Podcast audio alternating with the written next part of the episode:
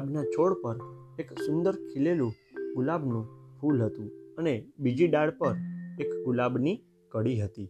ગુલાબની કડી બોલી ઉઠી, હું મારી સુંદર પાખડીઓ મારામાં સમેટી રાખીશ. હું એને ક્યારેય ખોલીશ નહીં. ફૂલે પૂછ્યું, શા માટે? કડીએ કહ્યું, કારણ કે મારી સુગંધ મારામાં જ સમાયેલી રહે, ઉડી ન જાય, કોઈ એને સૂંઘી ન લે માટે.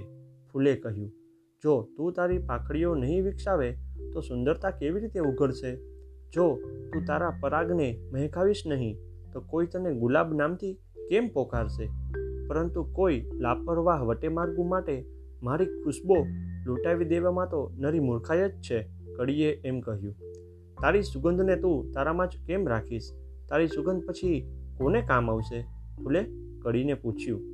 કડી કહે, મને કામ આવશે. આ સાંભળી ફૂલ ખડખડાટ હસી પડ્યું. મારી વાતને તું મૂર્ખાઈ ભરેલી માને છે? કડીએ ગુસ્સે થઈ ફૂલને પૂછ્યું. ફૂલે કહ્યું, નહીં, તો શું? અરે મૂર્ખ કડી, તારી મહેક, તારું સૌંદર્ય અથવા તારી કોઈ પણ સંપત્તિ ફક્ત પોતાના પૂરતી જ મર્યાદિત રાખવાથી એનો નાશ થાય છે. મારી તરફ જો હું ખુલેલું ગુલાબ છું. લોકો મને પુષ્પરાજ કહી પોકારે છે. હું મારું સર્વસ્વ લોકો માટે ખુલ્લું રાખું છું.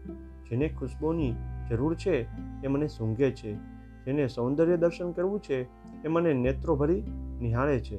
જે દિવસે મેં મારી પાંખડીઓને ખુલ્લી કરી અને જગતને સુગંધ અને સૌંદર્યની રસ લહાણ આપી, એ જ દિવસથી સૂર્યકિરણો મને વધુને વધુ સૌંદર્ય અને પ્રકાશ આપી રહ્યા છે.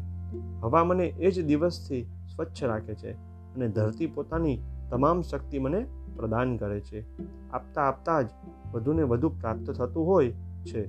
ઘરની તિજોરીમાં કે અંતરમાં સંગ્રહી રાખેલું, સમેટી રાખેલું, છુપાવી રાખેલું કે માત્ર પોતાને માટે બચાવી રાખેલું ક્યારેય વૃદ્ધિ પામતું નથી.